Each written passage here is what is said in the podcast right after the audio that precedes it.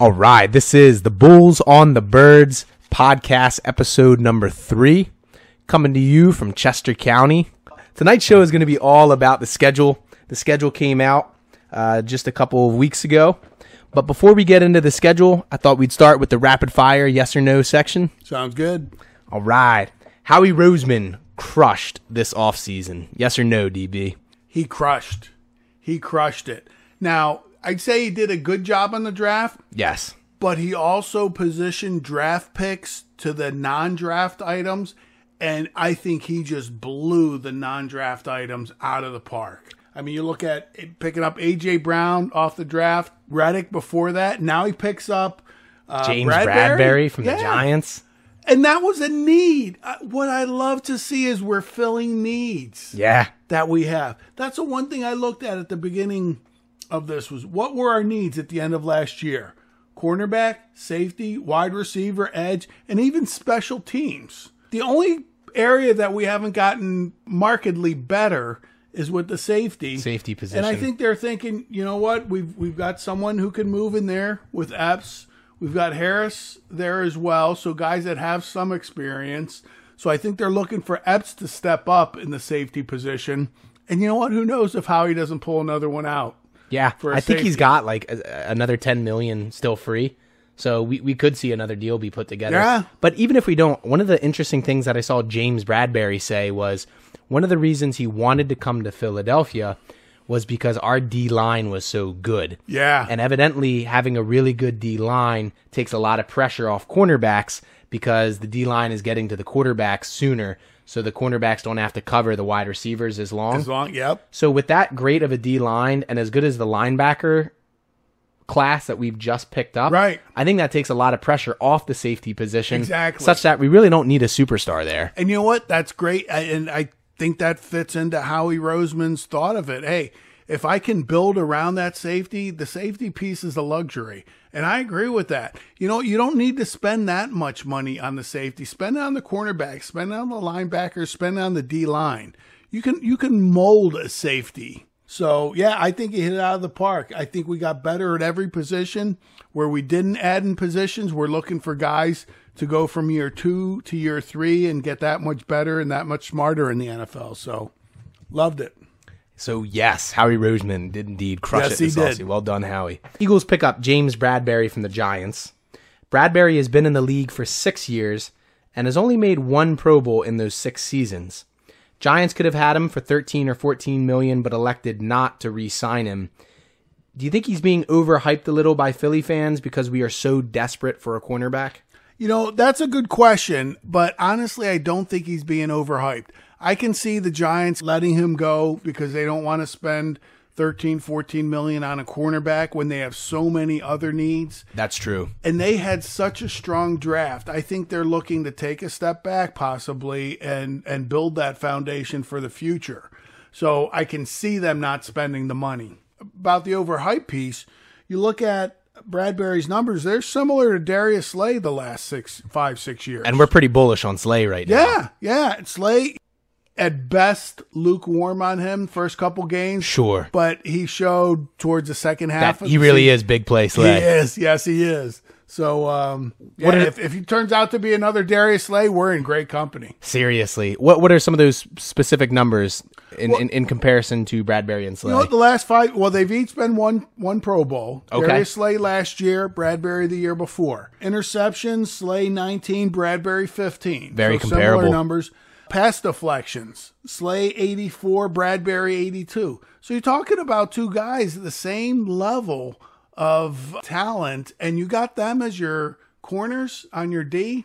That, that looks really good. and you can't even make the argument that Bradbury was just playing in a less competitive league or a less competitive division Right. than Slay because he was with the Giants in the NFC East, so he was seeing the same competition and- we were. Exactly, and he knows the competition. So Ah, he that's knows the competition. That's a step up. That is a step up. Also, the one negative, possible negative, he's here for a year.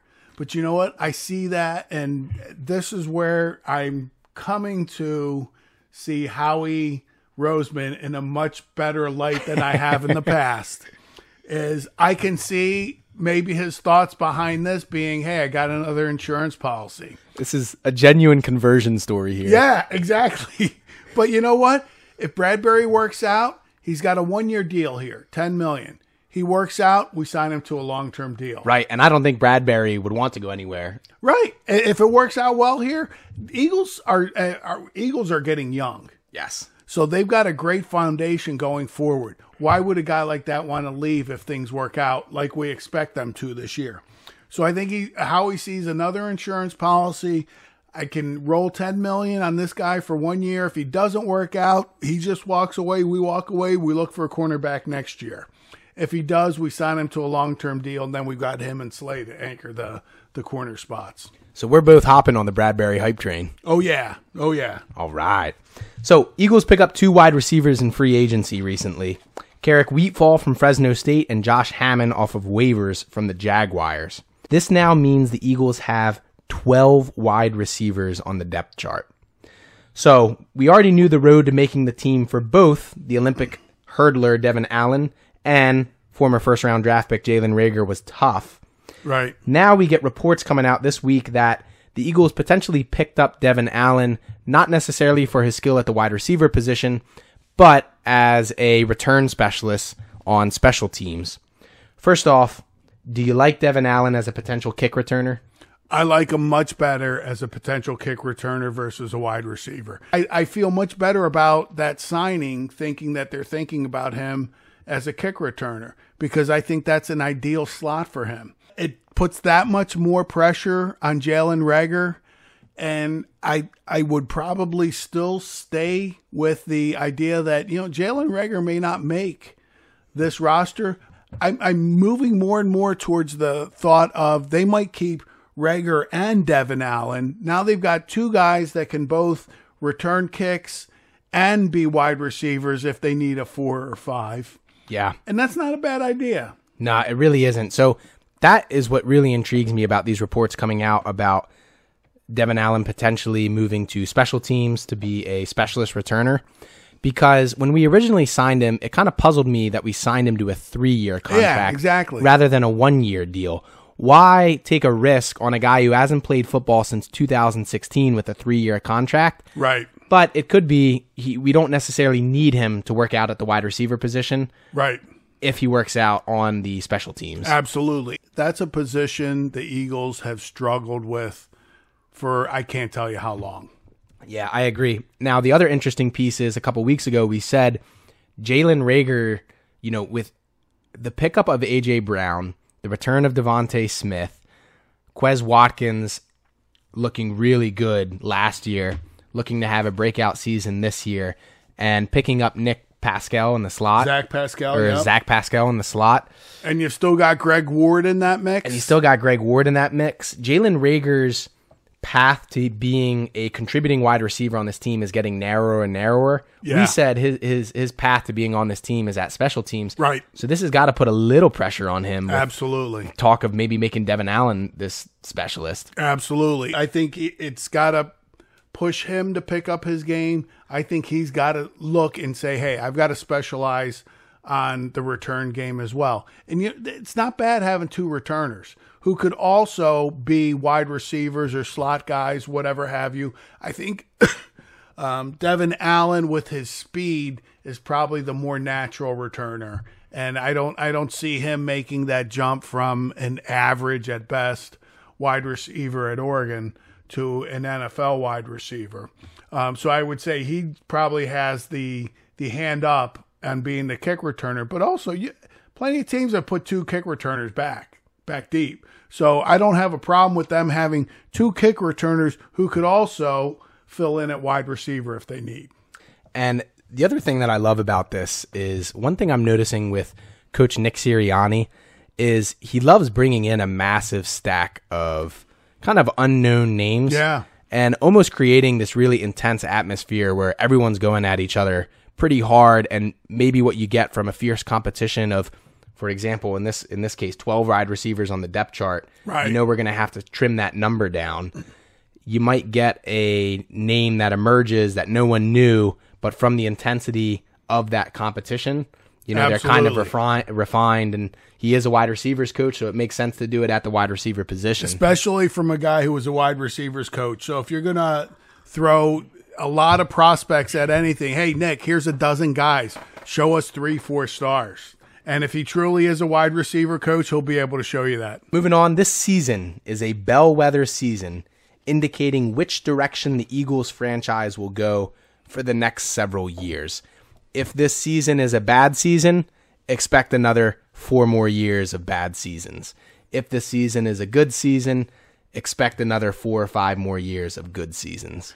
I think you're right about that. I, I would say yes. In a lot of ways, it is. This is a young core with some older positions that are being trans transitioned into the heir apparents. Jason Kelsey to Cam Jurgens, Exactly. Uh, Jordan Davis to Fletcher Cox, yep. Brandon Graham. Brandon Graham, Okay. To uh, n- whoever they pick up. exactly Reddick, whoever. Lane Johnson. Yeah. You know, I mean, I don't know how many years he's got left. So I like to see that they've got some young talent, but also that their older talent is is going to. And I think these are guys that are open to coaching younger guys to the, to be their replacement. That's what Not it seems like. Your example, Ryan Tannehill. exactly. with, yeah. with the Titans picking up Malik Willis. Yeah, yeah. I mean, y- think of Eagles, true Eagles, Kelsey, Lane Johnson, Brandon Graham. You can't get any greener than that. No, you can't. They definitely bleed green. Yeah. So I I I agree. This is uh I think it very well could be a bellwether season. I wouldn't be as concerned if we fell a little below the the expectation. The expectation, Because- just because we're so young, Exactly. and inexperienced. Exactly. And I don't And there's think a lot it's of room for stretch. improvement. Exactly. And it's not a huge stretch for us to be competitive this year, to be pushing for the NFC East title and for this younger core, that's great. All right, Jalen Hurts deserves to be a dark horse candidate for MVP this year. And the reason I ask this question is there's a lot of reports after Howie's wheeling and dealing in the offseason and all the weapons we've added on offense. All of a sudden, Hurts has kind of emerged as this dark horse candidate, at least from betting websites. So, to give you a little comparison, Josh Allen is the overall fa- favorite to win the MVP this year. And Okay, he's I can got buy that. seven to one odds. All right. Jalen Hurts would be a dark horse candidate with forty to one odds. So, do you agree? Jalen Hurts deserves to be a dark horse candidate at MVP.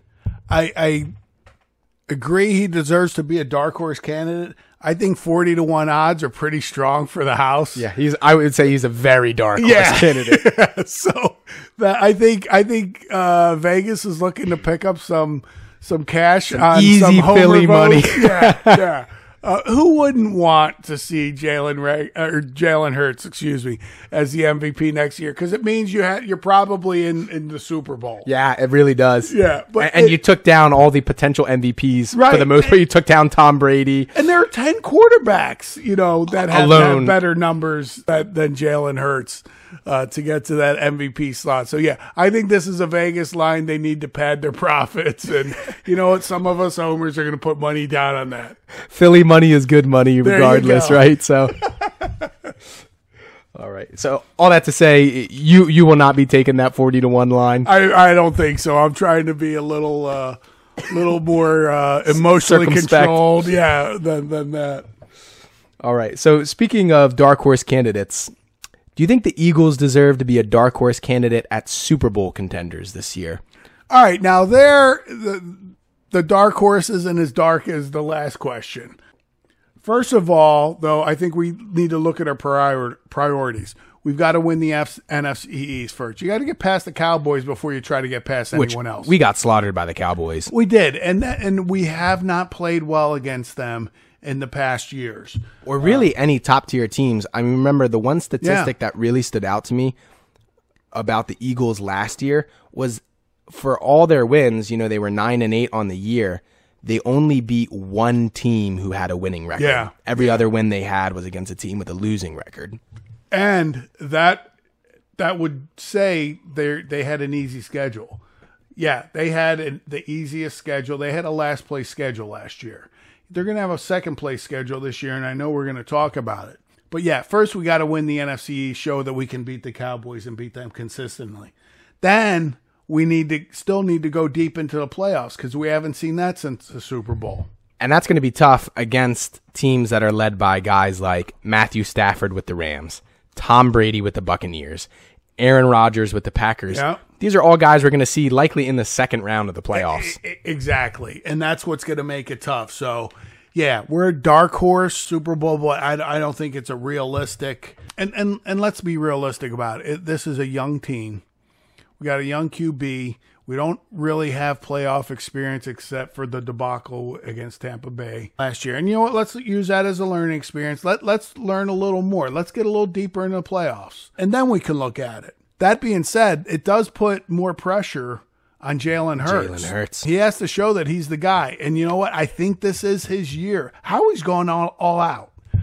We had a question in the initial podcast as Howie um, Given Hertz enough weapons for Hertz to show decisively that he is or isn't the franchise QB. exactly. And in the last month, Howie has definitively answered that question. Hertz, I've given you enough weapons. Yep. This is your Absol- year. And I would agree. He has given him enough weapons.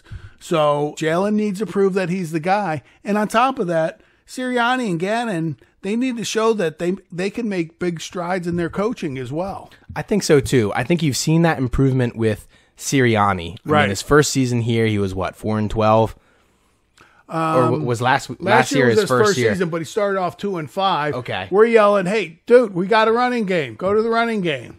And you know what? That's what I like from what I saw of Sirianni last year. That was one of the points that really stuck out to me was he was willing to make midseason adjustments. Right, And I right. think that's a hallmark of a good coach in the NFL. Absolutely. If you look at Urban Meyer with the Jags last year, a lot of people did not think Urban Meyer would make it very long with the Jaguars. Yeah. But one And of they the were things they, and they were right, and one of the earmarks of the way Urban Meyer coaches is he just doesn't make adjustments. Yeah, yeah. But it's easier to be that autocratic coach in the college system than it is in the in, in the pro system. Yeah, the divine word from on high, no one challenges it. Right, exactly. It's hard to be that way in the pros. Yeah.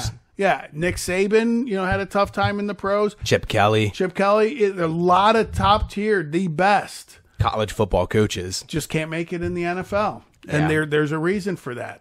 So I think I think you're right. I think Sirianni's got to show something, but I think he has a much longer runway than Hertz, and Yes. definitely a longer runway than Gannon. Gannon, yeah. I would say Gannon is somewhat on the chopping block only because you saw Sirianni take responsibility for the way we were playing last year. Right. For example, he said, "You know what? We do need to utilize the rushing Yeah. game," and he utilized it, and it worked. Then we became the second best rushing team in the NFL. Exactly. Gannon never really took responsibility for the defensive underperformance. He said he didn't have the talent. He said he didn't have the talent Well, you on the know what? roster, which is something a defensive coordinator can't fix. Right. And now you've got the talent. There can be no question about that. If he said that to the Eagles brass, the Eagles brass just answered him, said, Guess what? You got the talent now. Now So you got to buck up. perform. I, I think you're right. So that actually brings me to my last yes or no question.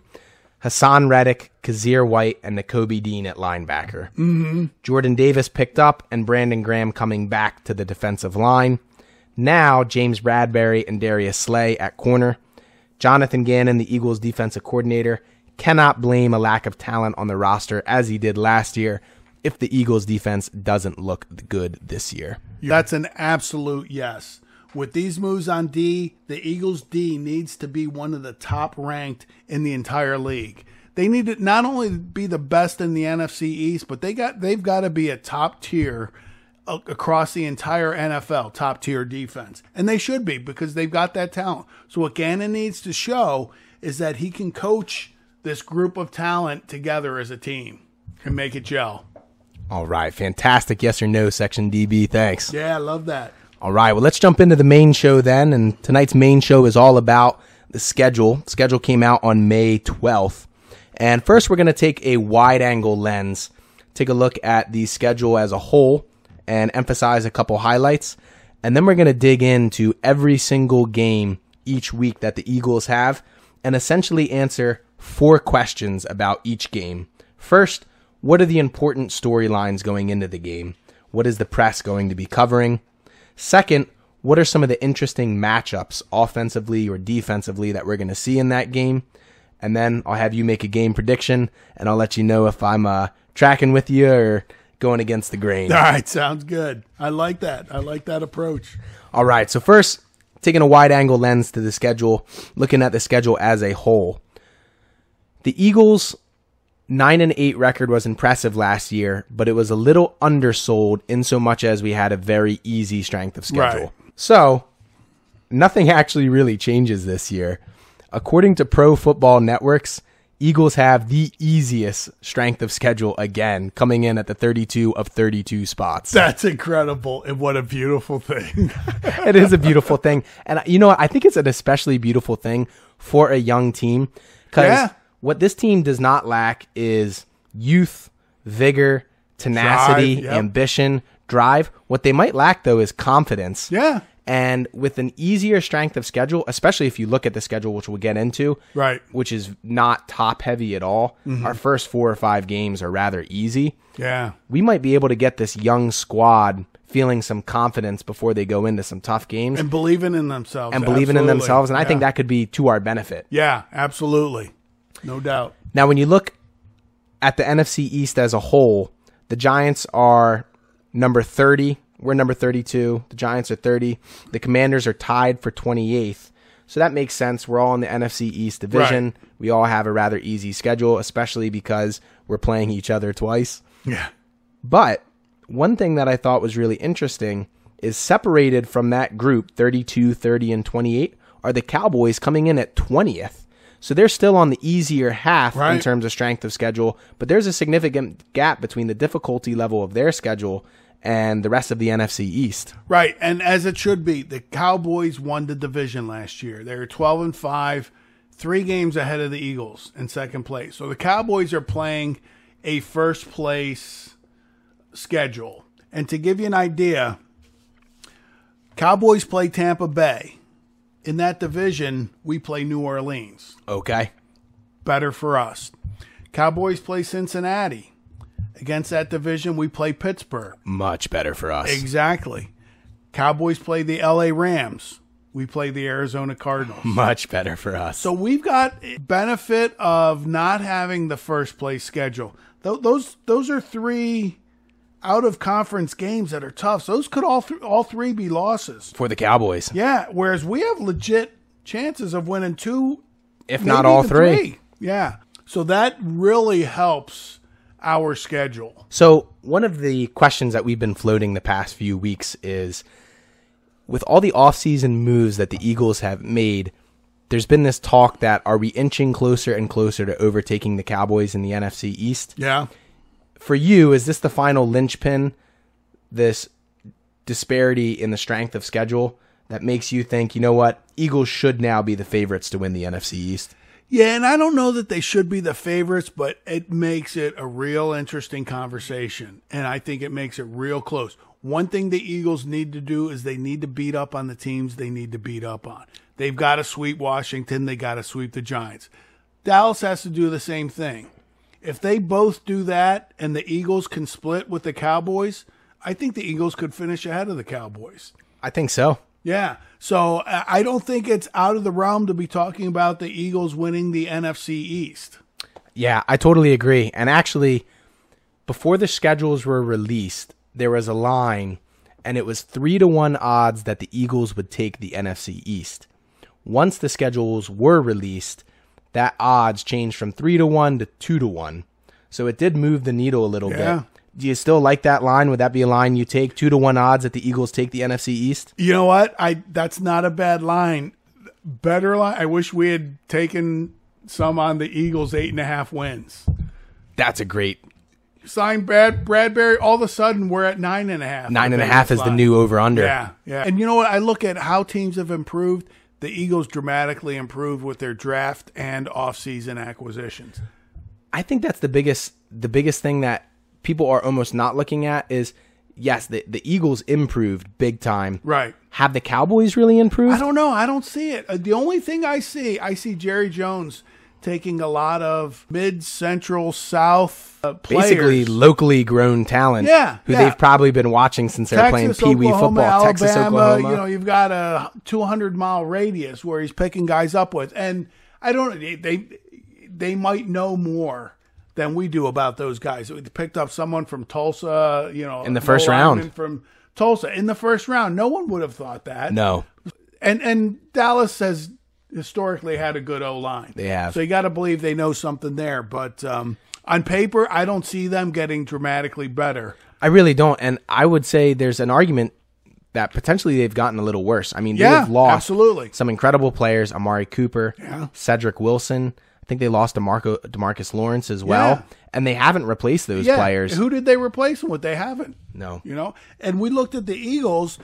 They've gotten better, or at minimum, stayed the same at every position. And the position they stayed the same at, we have the same guy who should be, you know, improving with one one more year of experience. That's Marcus Epps at safety Yeah, Apps hurts at quarterback. and Hurts at quarterback. Our running backs. Yep. Moving on, looking at the schedule, the Eagles have five primetime games this year Vikings, Cowboys, at Houston against the Texans, Commanders, and the Green Bay Packers. Now, what's interesting about this is of the five primetime games, four are home at Lincoln Financial. The only one that's away is the one in Houston against the Texans. Okay. So I first wanted to ask you, which primetime game are you most excited for? You know, it's got it. It's always got to be Eagles Cowboys, but the Commanders at home with the return of Carson Wentz. That's rich, man. I It mean, that is- is it a rich is. storyline. That could be, especially if Washington is still relevant at that time. Can you imagine them being relevant and coming into the link and him, Carson Wentz, possibly leading the Washington whatevers over the Eagles? yeah, and you know what? I think the first game against the Commanders is in Washington, which is a huge scheduling mistake. I really think they yeah, should have had. week three in Washington. yeah, it should have been week three in Philly because Yeah. Wentz's first game against the Eagles should have been in Philly. Yeah. But nevertheless, if if if the Washington Commanders take that game in week three and they remain relevant when they come Wow. into Philly, I mean that is going to be a huge game to watch. Nothing bigger than that. Absolutely. The one I don't understand is at the Texans. Yeah, now I, I don't really understand why that's a, a prime time game. When I think of the Texans, all the faces that come to my mind are faces that are no longer Texans. Absolutely. I think J.J. Watt, he's with Arizona. I think Deshaun Watson, he's with the Cleveland Browns. I think DeAndre Hopkins, he's with the Arizona Cardinals. So when I think of Houston Texans, I think of all those guys, and they no longer wear Texans uniforms. Yeah, and I who's don't- the who's the face of the Texans now? I have no idea. I don't even know who their quarterback is. Neither do I. Yeah. That coming in week nine, two weeks off. The, the only thing I can think of is maybe the Eagles, they're looking at the Eagles, and I, I could see this getting off to such a strong uh, start. Week one, beating Detroit, maybe losing to Minnesota, but then beating Washington, Jacksonville, Arizona, who knows? Maybe they lose to them. Beating Dallas at home. That's four and two going in the bye. Come off the bye. Pittsburgh makes you five and two. At that point, they're five and two. They're probably a game, maybe even two games ahead of Dallas. And then maybe the networks are thinking, hey, you've got the Eagles, this up and coming team. They're going to dethrone Dallas in the NFC East this year. Wow. So you're saying that this primetime game between the Eagles and the Texans could potentially be a stage set for the national spotlight to be shi- shown on the Eagles. Ah. Absolutely. Yeah, you bet. That's what the second national spotlight on them, and the fact that the others are a little further down the road might be, hey, they're th- they're they're looking at the schedule. They're looking at the schedule and saying, this is the week that the Eagles come out, dominate the Texans, and say, we've arrived. This is Exactly. our year. Absolutely. Okay, that makes sense. So, in addition to the five primetime games, we also have four road games played on a short week. One at the Commanders, another at the Texans, another at the Colts, and another at the Cowboys. Now, there's two reasons why you don't want to play road games on a short week. 1st off, NFL games are absolutely brutal on the body. Yeah. It takes a full week to recover. Absolutely. And a lot of the times, guys aren't fully recovered even within that full Right. week that they have. So when you have only four days to recover, a short week, you're talking about playing, feeling bad, feeling banged up. Yeah. And that really hinders your ability to go all out. Right. In addition to that, it's really important that you have the full seven days to actually scout a team, create a plan, and then implement that plan in practice. Right. So short weeks are a big disadvantage for teams. And if you look at other team schedules in the NFL, most teams have zero or one short weeks leading into road games. Eagles have four. Yeah. Is that a real disadvantage? Do they have a legitimate gripe with the NFL Oh, on this one? absolutely. I think I think that's going to be something tough in the schedule. They're going to need to. You need an experienced coach. I think we have good coaches, but we've got inexperienced coaches. I don't know that they've been through that. You need depth, number one.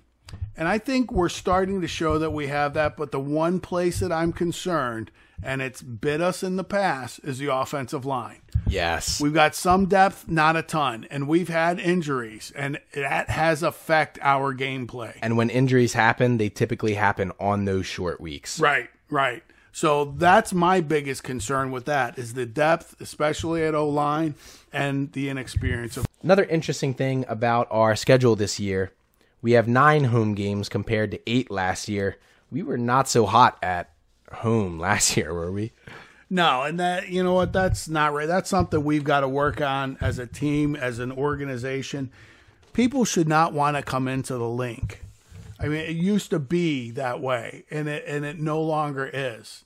We were, I think, six and three on the road last year. Yeah, and which would three make and us what five at home. three and five or two and five at home. Yeah, yeah, and that's that that's not right, especially with the way the Eagles fans turn out.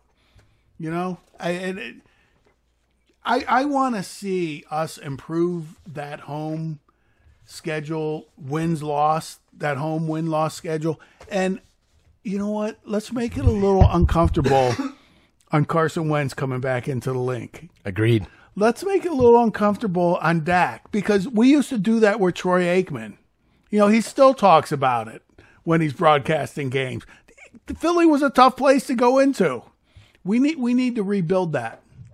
Totally agree. All right. Well, thanks for that wide angle lens at the schedule as a whole. Oh yeah. Now let's go week by week into these individual games. Starting with week one, we're traveling to Detroit to take on the Lions. I think one of the storylines you can be looking for for this game is it's going to be our first look at Aiden Hutchinson, the second overall pick in the NFL draft. And the Detroit Lions loved picking him up because he was from the University of Michigan, born and raised in Michigan. He was a hometown guy. Yeah. And they kept him home. Yeah. I love that storyline. And that's great. Um, I don't want him to do well uh, well against us. but uh, you know, it is a touching uh, storyline. What concerns me about the Lions in week 1 is we in the past we have been slow to the start the season. And I know uh, the Lions have been a team in the past where they beat us early in the season when you we locked that you wrote that in as a win. Yeah. We got to win that game. because we're such a young team and we need to build up a little confidence, it's good that we have some easier games like week one against the Lions Yeah. in the beginning of the schedule. But it also is against us in a little bit, in so much as if you ever look at weak teams, typically when they win their games, it's in the beginning of the season Yeah. when hopes are high. Right. It's when they get into the mid to later half of the season when they kind of realize their playoff hopes are in shambles Teams have been able to scout them. teams have been able to scout them. I imagine they begin to think, well, you know, the more we lose, the higher we have of a draft pick Right. that comes into play. Um, it's much easier to beat down and out teams in from weeks eleven onwards, Absolutely. than it is from weeks one to five. Yeah. and so that that does scare me a little bit against what should be an easy win. I mean, I think we took out the Lions forty four to six last yeah. year. Yeah. So this should be rather simple, but it might not be. Some of the interesting matchups that I'm looking forward, I think the Lions passing game is underrated going into this season. Mm-hmm. I think even though Matthew Stafford replaced Jared Goff at QB with the LA Rams, I think Goff is still uh, an elite level quarterback. Yeah, I agree. And the Lions picked up DJ Shark, a top 10 wide receiver in the NFL, in free agency. And they also used their first round draft pick, their other one, after they picked up Hutchinson, to pick up the wide receiver star from Alabama, Jamison Williams. Yeah, I think that's a great pick. So I could really see this being an acid test right off the bat for the Eagles' secondary. Yeah. Is Goff going to pick them apart? Because if Goff picks them apart with Shark and Jamison Williams, we got no shot going up Yeah, against it teams c- it like could be a Aaron long- Rodgers and Absolutely, it could be a long season if Goff picks them. Uh, Goff picks them apart with that, and I agree with you. I think it will be an early test. I think it will be a test that they survive. But yeah, if if that doesn't go well, that my outlook on the season changes dramatically. yeah, uh, looking to pick up a safety in Yeah, in the middle of the season. right. So game prediction going into Detroit, do we come out with a win or loss? Win. That's got to be a win. One and zero, baby. Yeah. All right, going into week two, the Minnesota Vikings come on a Monday night primetime game to Philadelphia. So, a couple storylines that are worth looking into. First off, how does a young Eagles team play in primetime? I might have liked to see the Houston game being the first primetime one. That's a good point. Yeah. Minnesota's a tough team. Minnesota's tough. You've got an experienced QB, Justin Jefferson. That's going to be one of the storylines, clearly. I imagine comparisons with Jalen Rager, if Jalen Rager is even on the team Yeah, at this point, yeah, are going to come exactly. up with Justin Jefferson coming into the link. This one scares me a little bit. And experience is the greatest teacher. Cousins has some experience. I think another storyline to look out for is one of the trends I've seen in the NFL is head coaches seem to be getting younger and younger. Yeah. Think of Sean McVay. Think of the Cliff Kingsbury out at Arizona. Right. Think of our own coach, Nick Sirianni. Yeah. He's only 40 years old. He was Yeah. 30, 39 last year. Yeah, everyone's looking for the next Sean McVay. Everyone's looking for the next Sean McVay, and the closest candidate is actually the Minnesota Vikings' new head coach, Kevin O'Connell. Much like Sean McVay, he was a backup QB his entire career. Okay. And it's usually backup QBs who are the ones who know the game the best because Yeah. they've been behind the clipboard. Yeah, yeah, they've been studying the game. We benefited from that in the past. You think of Doug Peterson. Oh, yeah, a backup QB his Backup entire QB career in Philly, comes back, coaches Philly, year two wins a Super wins Bowl. a Super Bowl. Yeah. So uh, that that could be a real scary proposition for the Eagles. They've got a backup quarterback quarterback who's now a Head coach, young guy, supposed to be Sean McVay oh. 2.0. and he's already got some established talent. Kirk Cousins, Justin Jefferson, Dalvin Cook, Yeah. Adam Thielen, a strong offensive line. That's that's a scary combination because I don't think Peterson could have said, "Hey, I had that talent going into year 2." I agree. And in addition to that, Peterson came in after Chip Kelly, and Chip Kelly was very much offensive minded, Right.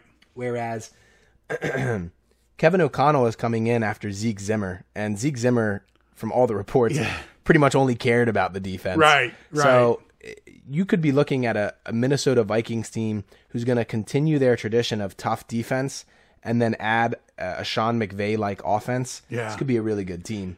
Minnesota, their their offense has been inconsistent, and if O'Connell brings some consistency to that offense, Minnesota could push Green Bay. some interesting matchups in this game that I see.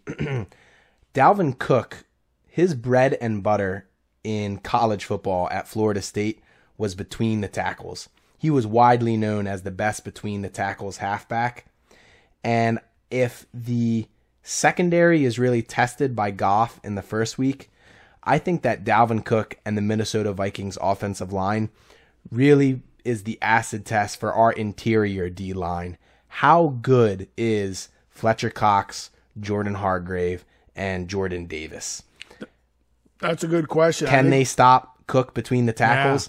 And if they do, who who else is going to be able to run between the tackles against us? Yeah. All right. So game prediction: uh, Do we go two and zero, or is it one and one after we play the Vikings? you know what? I'm Let's play it conservative I- while we're going playing through. conservative. If I got my Eagles homer cap on, I say the Eagles win. Easy victory. But I'm playing conservative. I, I I'm I'm I'm saying they lose this one. We'll count this as a loss. One Yeah. one. They keep it tight. Yeah, yeah, yeah. I don't think it's a blowout. You know what? The other thing is, um, it'll be interesting to see Andrew Booth.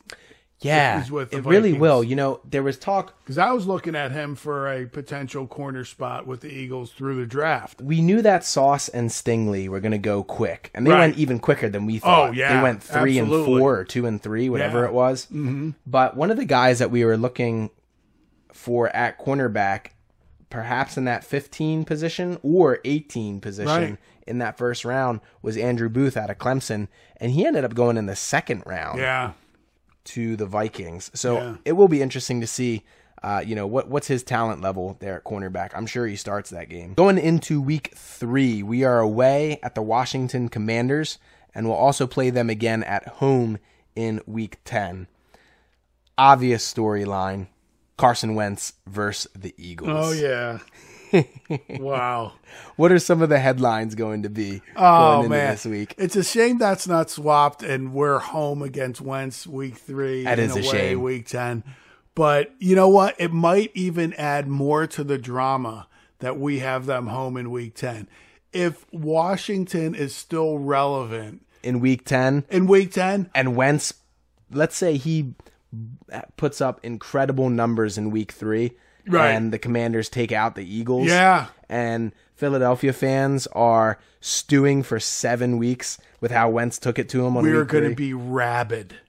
we are going to be rabid. Oh. I imagine every Eagles fan is going to be wearing their Nick Foles jersey. Oh, to you that bet. game. Oh, yeah. That could send Carson Wentz over the edge. Can you imagine 60,000 Nick Foles Jerseys, and the jerseys? Yeah, in the link when he comes back. uh, uh, uh, that is going to be uh, post traumatic stress disorder activated. Yeah, absolutely. And I'm a Wentz fan. I like the guy. I think he gave everything he could. The guy broke his back for us, Literally. you know, tore his ACL. I think he had some leadership issues which, Sure. in the locker room.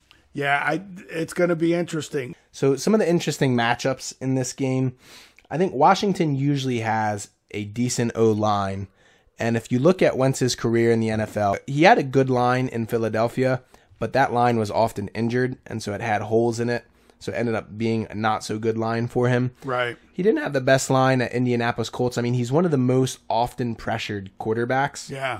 So I'll be really interested to see do our improvements that we made at our edge rushers end up resulting in us getting to Wentz frequently in this game. You know, that's a good question. And you look at Washington's O line. Is that, could that be a reason why Washington picked him up? You know, we've got a strong O line. We're protecting our quarterback. We think that's what he needs to excel. Right? And he's never had it, so Yeah. that Yeah. would be a perfect fit. Yeah, yeah. So that, yeah, that could be, uh, that could be a factor right there. And they clearly have Wentz in mind. They picked up Jahan Dotson, Yeah, Mm-hmm. 15th overall wide receiver in the first round. right. So and that was a guy. I think the Packers. A lot of mock drafts had the uh, Packers going picking up for for Aaron Yeah. Rodgers because they lost Devontae Smith. Right. Exactly. Interesting. So they're- they've clearly been thinking Adams, about yeah. Wentz, Devontae Adams. So game prediction, win or lose, That's a win. that's a win. So we go to two and one, Right. week four against the Jaguars. Obvious storyline here. If week three is the return of Wentz, week four is the return of our head coach Doug Peterson. Absolutely. So standing ovation or cold shoulder when Doug Peterson comes into the link. I gotta believe it's standing ovation. Look at Doug Peterson versus Chip Kelly, Chip Kelly, or on the Sixers side, Doc Oh, Rivers. Doc Rivers. Yeah, there's a guy who is just blatantly anti-fan. Doug Peterson was never like that. No, he really wasn't. I mean, the Truly worst. one of the gentlemen's in the league. He really was. The worst thing you could say about him was y- he never really answered interview questions. Right, You know, right. He never really tipped his hand, but that was more of a strategic position. Yeah. Than it was anything to do with you know having animosity towards the fans. I really don't think Peterson's deal was with the fans at all. I think Right. there was just contention between him and the front office. Absolutely, I totally agree. I think when he won that Super Bowl, he was thinking, I'm going to be given a little more charge over this entire team. I've Yeah. proven myself. Sure. And far from that, Roseman kind of took power out of his hands. Yeah, yeah. But the next three years were not good. I think he gets a standing ovation. I think uh, the Eagles fans say, "Hey, thanks. You brought us. You you got us a Super Bowl. Thank you." if he doesn't, that's a pretty Philadelphia thing. to do, yeah, and I, that I would- don't that want would to be- go there. no, we don't. So another storyline to look for in this game: Jaguars have had the last two first overall picks, Trevor Lawrence at QB from Clemson, and then most recently Travon Walker, defensive end from Alabama. How do you think these first overall picks perform for the Jaguars in this game? I, I think it's another good test, an early test. Trevor Lawrence, you know, he's you think of in the old days, my days, you'd bring a quarterback up, you, he, he's starting Right away. freshman year, first year, absolutely, and you- you you know he's going to take some bumps and bruises, throw more picks than TDs. That's just part of the maturing process. It's like a catalyst for that maturing process. It's a little different nowadays, but I give the Jaguars credit that they let Trevor Lawrence go out there. He got beat up pretty bad. He did get beat up. He pretty had some bad. rough games. He did. But you know what? The last game of the season, who does he knock out of the playoffs? Oh, that's right. Carson Wentz and the Indianapolis Colts. I forgot about Who would that. have seen that? I mean, they were everyone was saying, "Oh, it's a lay down. The Colts are in."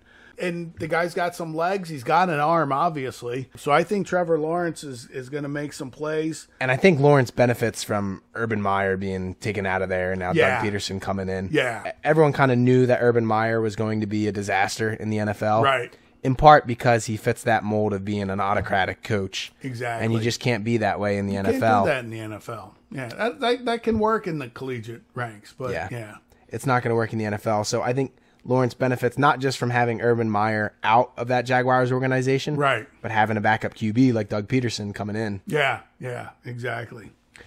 And for Trayvon Walker, you know, it'll give them a test to see if they can uh, protect Hurts. Well, it, it was interesting because a lot of people had either Kevin Thibodeau or Right. Aiden Hutchinson going first overall Right. if a DN was picked. So it was a little bit of a surprise when the Jaguars took Travon Walker before Hutchinson or Thibodeau were taken. Right. So I'll kind of be interested to see where was the thought process on the Jaguars and did they have some insider Yeah, information? what were that we they didn't? thinking of doing there? another uh, interesting storyline to look out for. Trevor Lawrence is being reunited with his halfback, who he won the national tra- uh, championship with at Clemson, Travis Etienne. Yeah, And if you watch highlights from when Tra- uh, Trevor Lawrence and Travis Etienne play together, you see two things. One, Trevor Lawrence surprisingly is a huge run threat, yeah, and two, Travis Etienne loves r- running wheel routes out of the backfield and Okay. Trevor Lawrence hitting him. And so I think that the matchups to watch this game can our speedy linebackers one contain Trevor Lawrence and his run game right. and two cover Travis Etienne coming out of the backfield running a wheel route. It will be a good test of our linebackers. This is an interesting matchup because we've said one of the reasons why we think the linebacker position has evolutionized recently is because the quarterback position evolutionized. The quarterback position was more of a pure passing position. Right. Whereas dual threat QBs have become almost more common than pure passer QBs in the NFL. Exactly. And with a quarterback presenting a rushing threat, you've had to upgrade your linebacker's speed so as to put a QB spy at linebacker. Right. In addition, halfbacks are becoming less running focused and more passing focused, kind of like the Christian McCaffrey model where Right. you want a halfback to be able to catch coming out of the backfield. Absolutely. And whose job is it to cover the back coming out of the backfield? Usually it's the linebackers. And if you want a linebacker to stick with a halfback on a running route, he's got to have some Uh. speed. Absolutely. So I think the Eagles are following that trend of speedy linebackers really well. Yeah. And I think this is the game to kind of see is is this what we need speed at the linebacker position and um, will it pay off for us? Yeah, I think it'll be a good test. Definitely. So game prediction. Do we I'm ta- still going with a win. yeah, a win, and we did, we take out Doug Peterson, but in style. We take out Doug, absolutely. then our schedule gets pretty tough. We go into week five against the Arizona Cardinals in Arizona. Some of the storylines to look out for in this game. First off, I didn't know this, the, but the Cardinals built uh, a new stadium somewhat recently, State Farm Stadium, and we are 0 and 4 all time record at this stadium. Ugh, that's not good. No. Another thing to note about the Cardinals is both Cliff Kingsbury, historically their head coach, and also their QB, Kyler Murray, always start incredibly fast. I think the Cardinals were the best team in the NFL through Oh, yeah. the first eight or nine weeks last Yeah, year. I think they were undefeated or one loss through nine or ten weeks. and then they just fell off big Yeah. time at the end. So that's a little concerning in that we're coming against them in week five when they're probably at at the peak of their stride, right? Right. The only thing that brings me comfort is DeAndre Hopkins, their wide receiver number 1 will not play this game. Yeah. He was suspended last year for violating some banned substance act and it actually extends until week 6. Wow. So we kind of get lucky in that regard. yeah, we caught a break there because uh, he's a top tier talent. One of the storylines I'm most looking forward to is Kyler Murray and Jalen Hurts have similar sty- styles, right? They're both undersized dual threat QBs. They're also the only QBs, this is an interesting stat line, with 750 plus rushing yards and 10 plus rushing touchdowns in the league. Wow. Uh, Hertz had more than 10 rushing TD. He, he had to have had our most rush. You know what? He was our he was our number one rusher last year. He was. wasn't Yeah, I think he Yeah, was. So all right, it makes sense that he had the most rushing TDs. I, I I didn't even think of that though.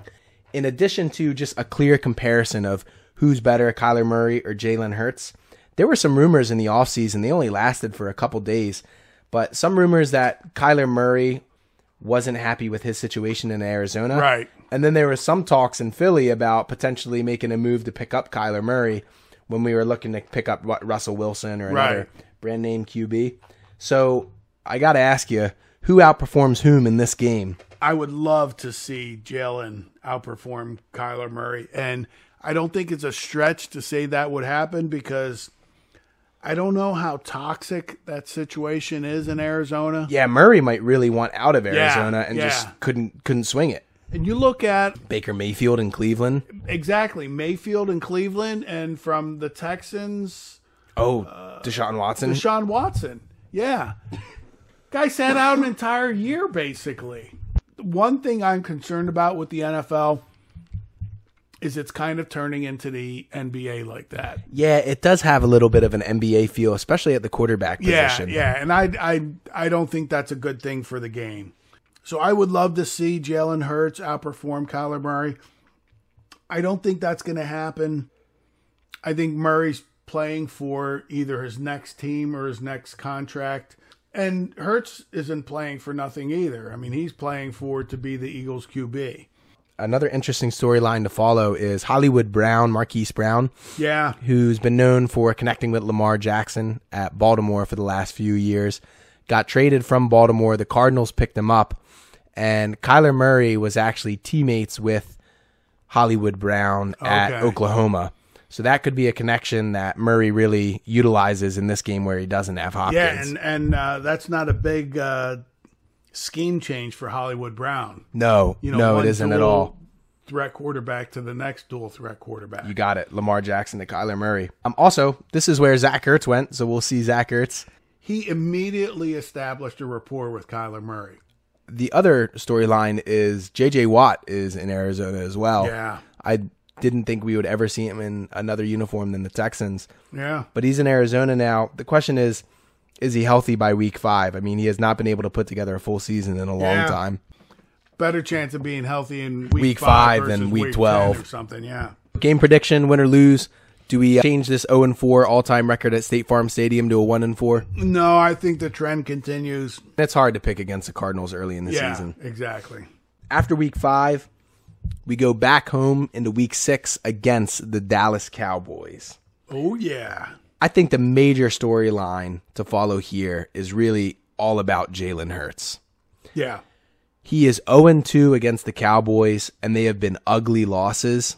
Right. In addition to being 0 2 against the Cowboys, I think the most interesting matchup in this game is Jalen Hurts versus the league leader for interceptions, Trayvon Diggs, who took Hurts last year for a pick six and pretty much shut Devontae Smith down completely that game.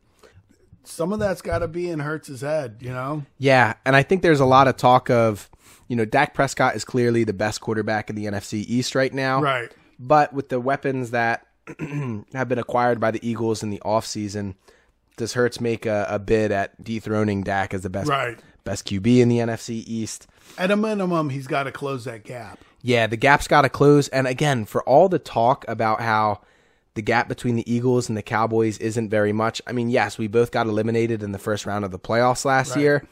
when the Eagles played the Cowboys last year, the gap was clear. It was. And unless we have closed that gap significantly, I would say we almost have to take this game at home because I, I don't see us taking it in Dallas. Yeah, I think we have to. If we're really going to be contenders this year, we got to sweep Washington and the Giants, and we absolutely have to at least split with Dallas.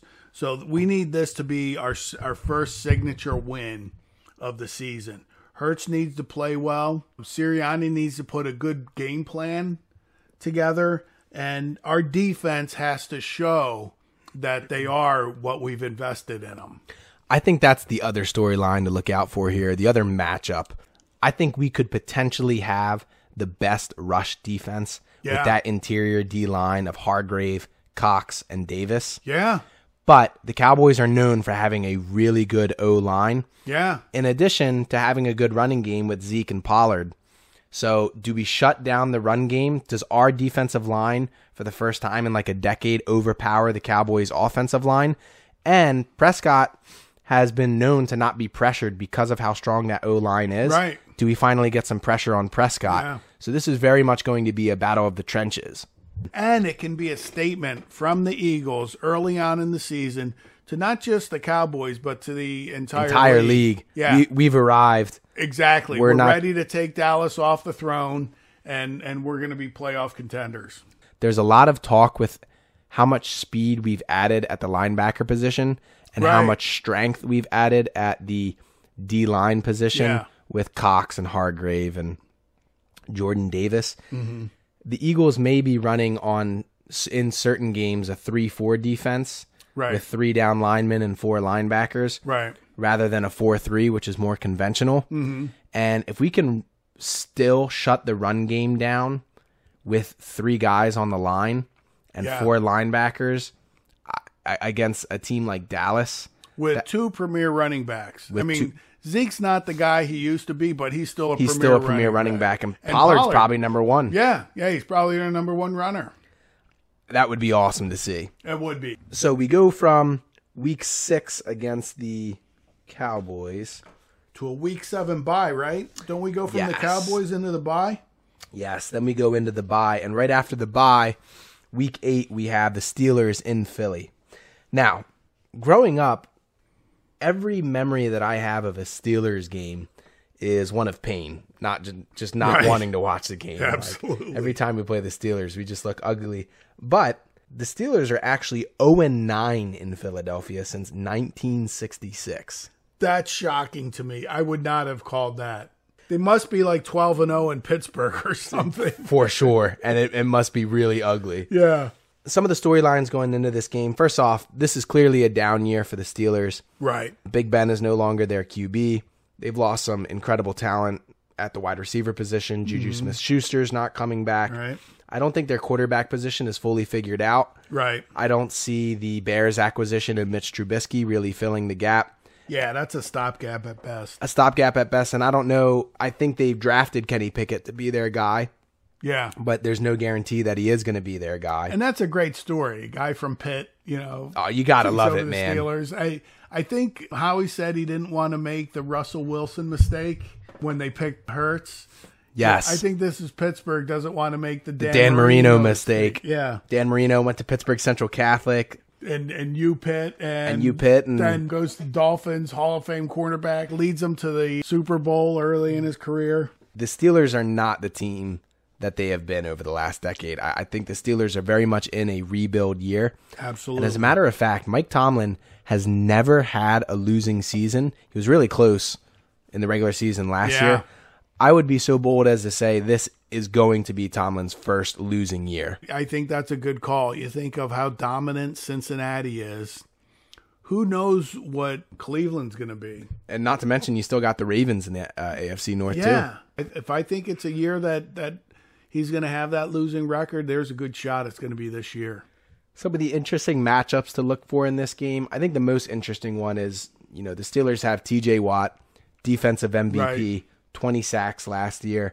Are we going to be able to protect Hurts from the sack master TJ Watt? Yeah, And can Sirianni make the adjustments knowing he's going in against a team that has uh, this caliber level of a player? yeah, Can we put uh, Arcega Whiteside on, on the end to help as an extra blocker. Please don't tell me our future is dependent upon Whiteside being a premier tight end. I, I get it. He's a good blocker, but that's a good blocker for a wide receiver. That's a lot different than A saying tight he's end good trying to block- stop Yeah, TJ Watt. exactly. but who know? You know what? If he makes a spot and shuts T.J. Watt, that then it, He might have his spot permanently on this Exactly. on this roster. yeah. So game prediction does uh, 0 and 9 go to 0 and 10 for the Steelers? Yeah, this trend continues. I don't see the Steelers winning this one. I agree. Just like Wawa is better than Sheets, the, Eagle, the Eagles will prove better than the Steelers Wawa's better than Sheets and Park and Eat together combined. and all that. All right. So the- Yins. Yins. so then we uh, then we go out to Houston for our Week Nine primetime matchup. Main storyline: How does a young team play in the prime time? Right. I think this is a much less pressure-filled situation Exactly. than playing the Vikings in prime time on a Monday night. Yeah. And I And think you know what? This might be a gift from. the league, Yeah. the like, hey, league. sorry for those four short away weeks that were given Yeah. you. But here's your, what, third primetime game where you can really show. your You've young guys arrived on the coming national along. stage. Yeah. And set you set yourself and the league up for the final two primetime games. Yeah. Some of the storylines I'm interested. Again, all the faces that I knew from the Texans are gone. Yeah. J.J. Watt, Deshaun Watson, DeAndre Hopkins, but it was interesting because going into the draft, the Texans needed to really strengthen their secondary, just like the Eagles. Right. we ended up not strengthening our secondary at all. Right. But the Texans actually used their first and second round draft picks. They used their second overall pick or third overall pick to pick up Derek Stingley, the cornerback from LSU. And it'll be cool to see how he performs. That was obviously a cornerback we wanted to pick up Right. Absolutely. especially because he actually announced that you know he had some affiliation with Philadelphia, would love to come to Philadelphia if Right. the opportunity presented itself. Yep. But he got picked up real early. and earlier than even we expected. Yeah, earlier than even we expected, and before Sauce. Yeah. which I don't think many I did- people I didn't expect expected that. at all. But they also used their second round to pick up Jalen Peter, one of the high-ranking safeties. So their secondary is going to be pretty tough. I'm interested to see is the secondary a position that you can build on off of high draft picks That's a good question. And because we may have to build our secondary with high draft picks Right. next year. yeah, Did the Texans Bradbury do it goes successfully? after a year. Yeah. Mm-hmm. If they didn't, then maybe we're looking for acquisitions and free agency. Yeah. Not necessarily draft and high. Yeah, so our brass needs to be looking at this game and see, hey, can you do it that way? Because we very well may have to. And those two picks, obviously, they're defensively focused, but you also think of who they let go: Deshaun Watson, J.J. DeAndre Watt. Hopkins. They let two premier Offensive offensive, guys players go. go. They're they're dumping some payroll, so they're That's clearly exactly in what a they're doing. rebuilding. They're in a mode. rebuild year. yeah. So we got to take advantage. We got to of that. beat up on the Texans. Absolutely, yeah, and prime time and show the world. So after week nine, we then go to week 10, where Washington comes into the link. Wentz's return to Lincoln Financial Oh, Field. yeah. All the storylines we've already talked about. Absolutely. And it can be so incredible if Washington is still relevant in week 10. After week 10, we probably go into our toughest stretch of the year. Yeah. And it begins week 11 against the Colts. The Colts come to the link. Some of the storylines to look for in this game I think the Colts upgraded at the QB position, Yeah. picking up Matt Ryan from the Falcons.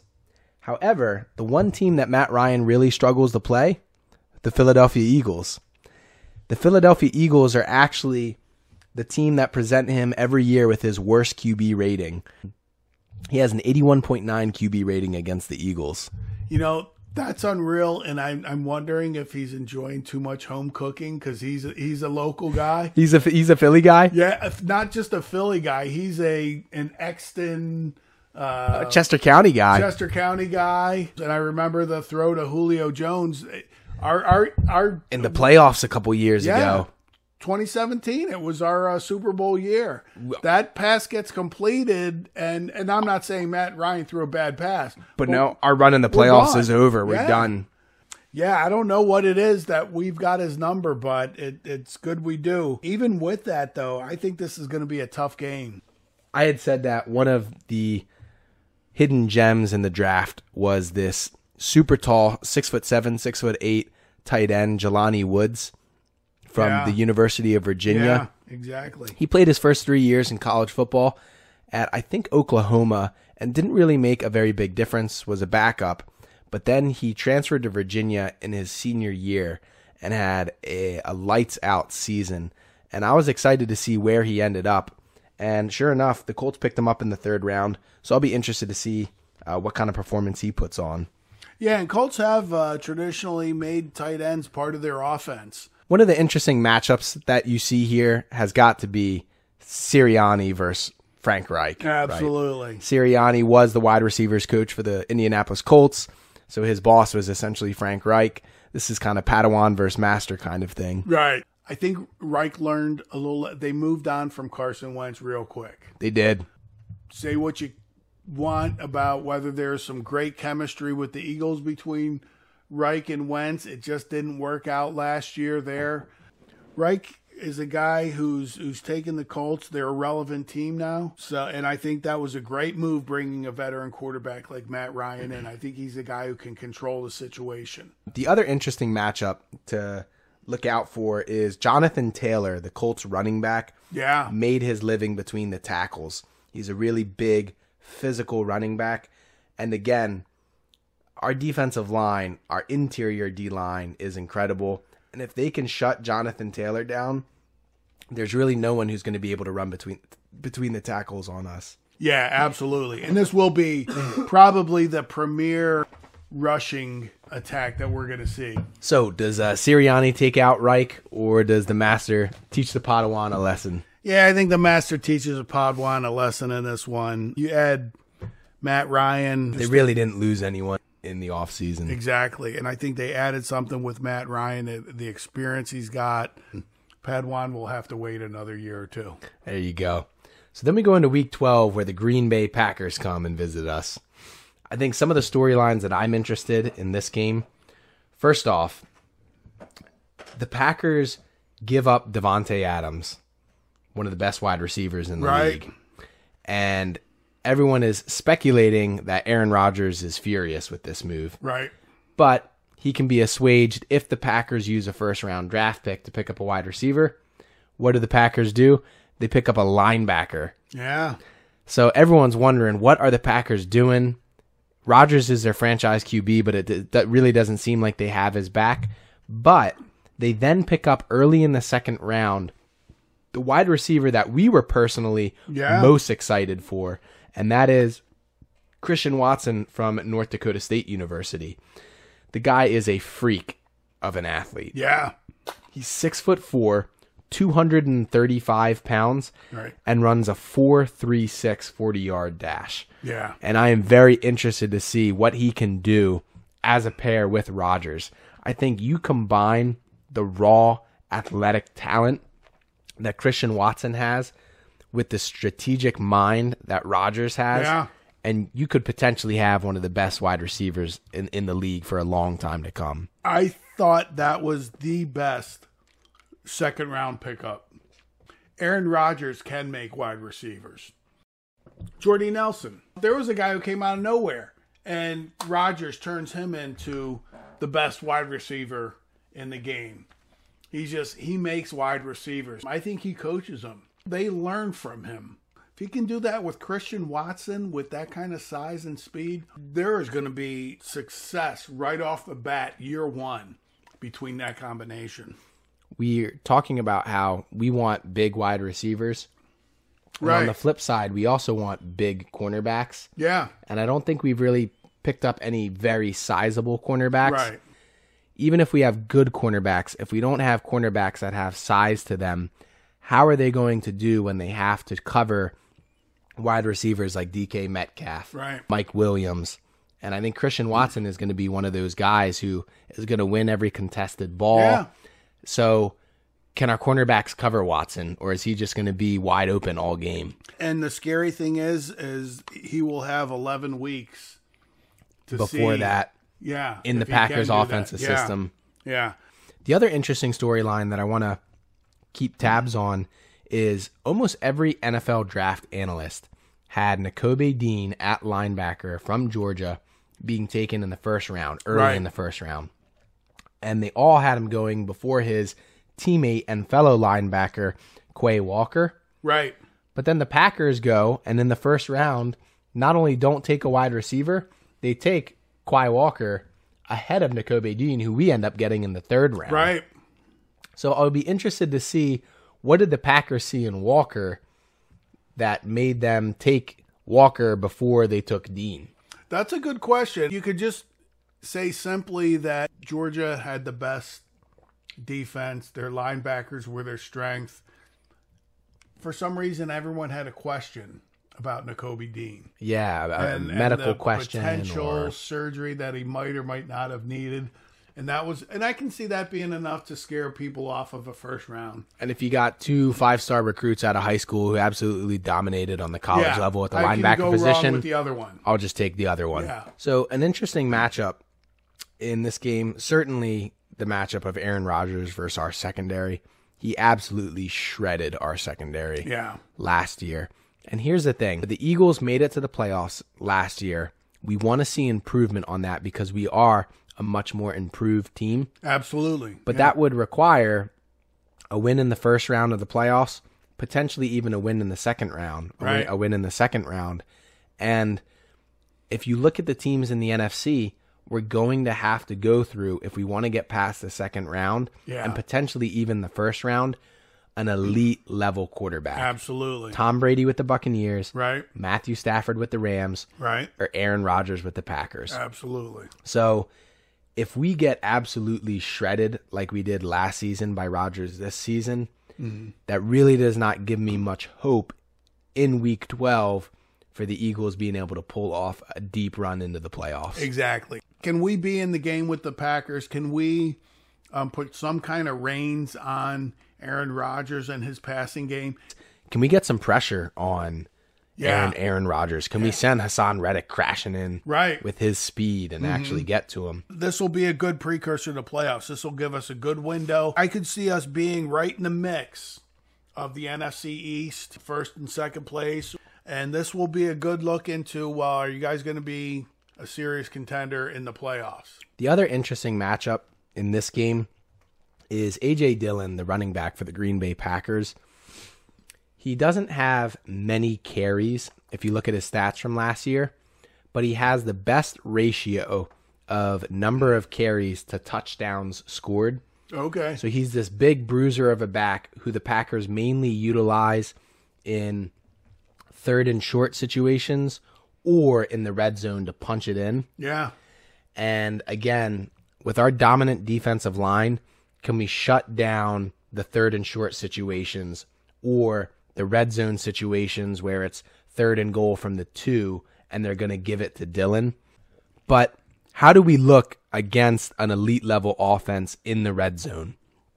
Can we make the Packers settle for a couple of field goals when they have this massive weapon in Dylan to punch it from short, and then of course Rodgers to come up clutch Yeah. from anything more than short? And then he's got Christian Watson at six four to throw to. I mean, what a better target than that in the red zone. A, a fade towards the corner Yeah, of the end yeah. zone, I could see it happen all the time. Yeah, so I, it's going to be a true test to what what we could possibly do in the playoffs and how deep we can go. Game prediction: Do we take it to the Packers or No, this one goes to the Packers. do, Um, do we keep it competitive? we keep it competitive. I don't think it comes down to Aaron Rodgers leading the Packers on the last minute drive. rounding out our brutal stretch, the Colts, the Packers, we go into week 13 against the Tennessee Titans. They come to the link.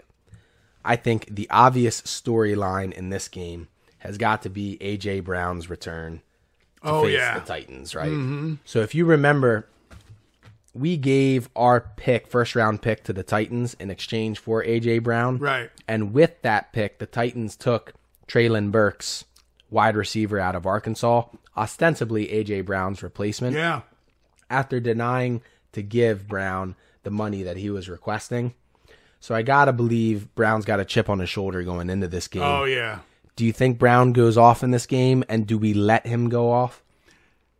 I I think he does go off in this game, and I think he and Hertz being so tight, Hertz isn't going to change any plays that are brought in. But if he sees an opportunity to, to That's let- a great point. Let Brown stick it to the old team. Uh, he he will certainly be up for that. he's gonna hook his buddy up. He's, Yeah. he's gonna play wingman for him on that one. Absolutely. You know what's really interesting to me, though, is in these two weeks, you've got the Packers and the Titans, two teams with premier wide receivers yeah, two and great teams quarterbacks. and great quarterbacks, and they let those wide They let 'em receivers go. go. The Packers let Devontae Adams go, Yep, and the Titans let AJ Brown go. exactly. And they picked up first or second round Wide receivers. so they are really banking on the fact that they can draft a receiver to replace Yeah. ostensibly an irreplaceable wide receiver. Yeah. And, you know, it's interesting because Howie's kind of taken the other. Approach. Yeah, exactly. Sell the first round draft pick Yep. to acquire the proven commodity. Exactly. Yeah. So it'll be interesting to see how Watson and Burks. compare to Brown. Some of the interesting matchups in this game. First off, the Titans' rush defense is an elite level rush defense, and that makes sense. Mike Vrabel is a defensive minded guy. Right. I have a hard time believing that the Eagles really get anything going with regard to the rush game in this game. And I think that really puts the emphasis on offensive production on Hertz Right. and this is going to be a big test of Hertz. Does he have enough talent as a pure passer that even when the running game isn't a threat, and so the Titans are playing tough coverage, Right. can Hertz still make something happen? Yeah. This will be a big Jalen Hurts test. Grable, Belichick disciple. You got to know he's thinking, like you said, coming into this game. I'm going to make Jalen Hurts beat me. Yeah. I'm going to shut down his running game, and I'm going to make Jalen Hurts prove to me that he can he can beat this team. And the other interesting matchup is Derrick Henry, one of the best running backs in the league. Mm-hmm. He's going to be back this season off of an injury from last year. One of the things the Titans love to do with Henry is to toss the ball to him Yeah. seal the edge, toss the ball to Henry, and then if any linebackers are crashing in on him, he uses that stiff arm Yeah. and he usually is able to get some big yardage on the outside. But we have those speedy linebackers and we also have some really tough defensive ends, Brandon Graham. Right. Can we seal the edge and contain Derrick Henry, especially on those toss plays? that's going to be a key to winning this game. If the Eagles are going to win this game, they've got to be able to control him. What the Eagles should say to Tennessee is okay, you want Jalen Hurts to beat us? We're going to make you use your quarterback, whoever that might be, beat us. Tannehill or Me- Malik Willis. Right, exactly. And we're not we're not- we're not going to let Derrick Henry dictate the game. Can they do that? I, we're we're certainly man enough to do it. Yeah. The question will be how big is Derrick Henry? Because speed is one thing, but you can run over a linebacker with speed too. Does he do that? It's actually really. I mean, he he he's 235 pounds, Yeah, and he's a beast. and he's a Guy's beast, just a beast. and that's that's how big Nicobe Dean is. Yeah, So if you got a full speed Derrick Henry coming at a, a similarly weighted Nicobe Dean, yeah. he very well could lo- lower a shoulder Yeah. and take Dean out. So do we come away with a win against the Titans? Going very conservatively, I think we can, but going very conservatively, I say this is a Titans win. So here's the question: It's a brutal stretch these three weeks. Yeah. First the Colts, then the Packers, then the Titans. Looking at each game individually, we've said we're probably going to lose Right. every game. But when you look at it as a whole, do you think it's more likely that the Eagles lose all three of these games or that they take at least one? No, I agree. I think it's more likely that they win one of these three. Each game individually, I don't. I, I think the They odds are lose. against them. Yeah. But you take the three as a package, they got to win one of the three. I think there's a good chance of that. Then we go week 14 against the Giants, which we're seeing the Giants really late in the season for the first time. Yeah. That could be a good thing or a bad thing. I mean, they had a great draft, I think. Yeah, I think so too. And if you give those young guys and they become starters and give them two and a half, almost three months of experience, and then then you see them for the first time, this could be a whole different Giants team versus seeing the Giants week one, two, or three. That's really the question in week 14. I mean, we're seeing the Giants so late in the season for the first time. Right. The storyline going into this game has got to be has the Giants draft been good enough to make them relevant Right. come week 14? Right. I would say if they're still relevant, that's going to be a tough out for us. Yeah. I would say if they're not relevant, that might be two easy wins. Yeah. It kind of comes back to that whole argument. It's toughest to play a bad team early in the season Right. when hopes are high. Right. So I would have our fingers crossed that by the time we meet the Giants for the first time in week 14, They're out of it. their hopes have already been crushed. Barkley's injured again, so Right. Mm-hmm. he can't. And not that I ever wish an injury on Barkley, Right. but he still hasn't made it through a full Yeah. season. So will, will he make it to week 14? Did they make enough adjustments at the O line to protect Daniel Jones? Right. Or is Jones getting hit so much, just like last year, where he's taking some weeks off just to recover from the bumps and bruises of the Yeah. previous week? Yeah. You know, Daniel Jones came in about the same time as Josh Allen. They were talking about Daniel Jones being the premier quarterback to Yeah. Josh Allen. Yeah, they were. And on top of that, they were saying i- in terms of strategy, Daniel Jones coming out of Duke might have a little bit of an edge Right. on Josh Allen coming out of Wyoming. I think the Eagles are still the Eagles still take it. I think they take both New York Giants games, hopefully, because for them to win the NFC East, they've got to beat up on Washington and the Giants. No doubt. And they've got to split with Dallas. Yes. We we can't have Dallas sweeping the NFC East and expect to have a chance to overtake them. Agreed. So this is a must win uh, for the Eagles in that respect.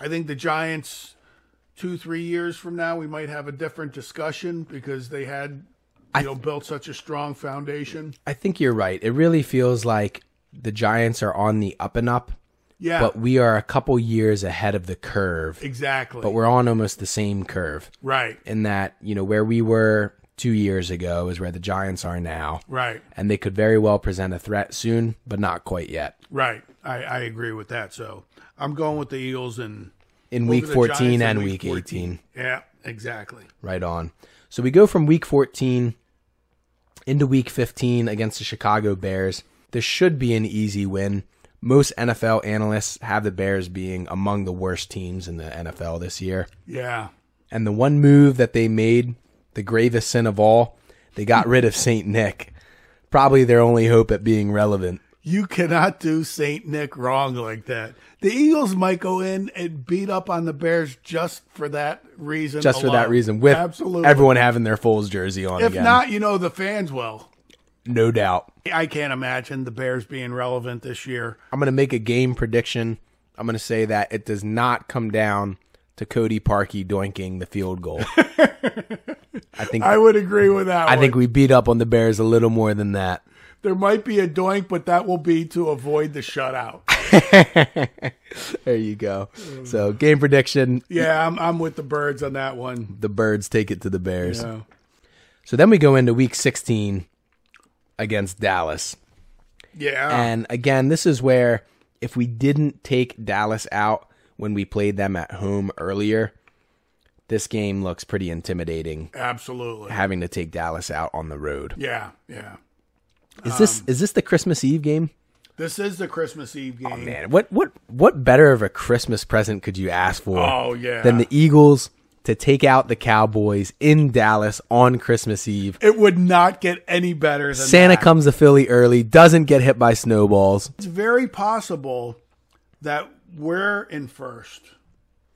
I would Dallas is in second. I would almost say it's likely. yeah, With that schedule rundown that you did at the Right. beginning of this show, yeah. we could very well be ahead of Dallas at this point Yeah. So it would be a must game scenario, must win scenario for Dallas. for the Cowboys. Yeah. And it's a game we could still lose and still be looking at the playoffs or even the NFC East Championship. We got to take care of business early in the schedule so that this isn't a must win for us. Can't be a must win. Yeah. The looser we play, we take care of business early. Dallas maybe's down on there. I don't think Dallas Not plays feeling very great good about- under pressure either. Yeah. They bailed out in the first round of the playoffs last year. And how good would it be for us to win week 16 and basically take away any possibility of Dallas going to the playoffs? Oh man, that would be the best Christmas present Yeah. to Philadelphia Yeah. fans delivered on Christmas Eve. It would not get any better than that at any time. No. E- Eagles fans travel. There's going to be a traveling contingent down there. There's going to be a green wave in Dallas. Yeah. So then we go into week 17 against the Saints. Now, I think the biggest storyline going into this is if you remember, we had three first round draft picks, and we traded one of those first round draft picks to the Saints Right. for a first round draft pick next, Next year. year. Right. That was essentially Howie's insurance policy in case Hertz doesn't work out at quarterback this Right. year. Right. And we like that trade in part because I think the Saints are in a rebuild year this year.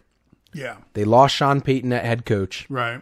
They lost Drew Brees at quarterback. Right. Their defense is still strong, but I don't see them making the playoff runs that they have made in the past. Yeah, I think this will very much be a Jameis Winston prove it year. He had good success with them last year, but couldn't stay on the field. He's got to show that he's their guy. If not, I think they walk away from him. And what's interesting with Winston is he's got the same, if not more, weapons than Hertz does, actually. Yeah. I think the Saints could potentially have the best wide receiving squad in all of the NFL. They have Jarvis Landry from the Browns. Right. They picked up in the first round, arguably the best wide receiver available in the Yeah, draft, what everyone was saying. Chris Olave from Ohio State. Right. And they have who I personally think is probably the best wide receiver in the NFL, Michael Thomas coming back Yeah. off of injury from last year. Right. That's an awesome wide receiving core. So if Winston can't produce this year, they, they- Yeah. they do walk away from him. I agree. This is one that I had as a game the Eagles could lose. I think we'll know prior to week 17 whether the Saints are for real, whether Winston can really bring those three wide receivers and use them to his greatest benefit. I'll tell you what else we'll know by week 17, which is really interesting. One, we'll know if Jalen Hurts is our QB for years to come. Right. And two, we'll know just how early our draft pick the next year that we traded to Ooh. the Saints is going to be in case we need to replace Hurts. Wow. You know, do the Saints really suck that year such that we're looking at a top 10 pick?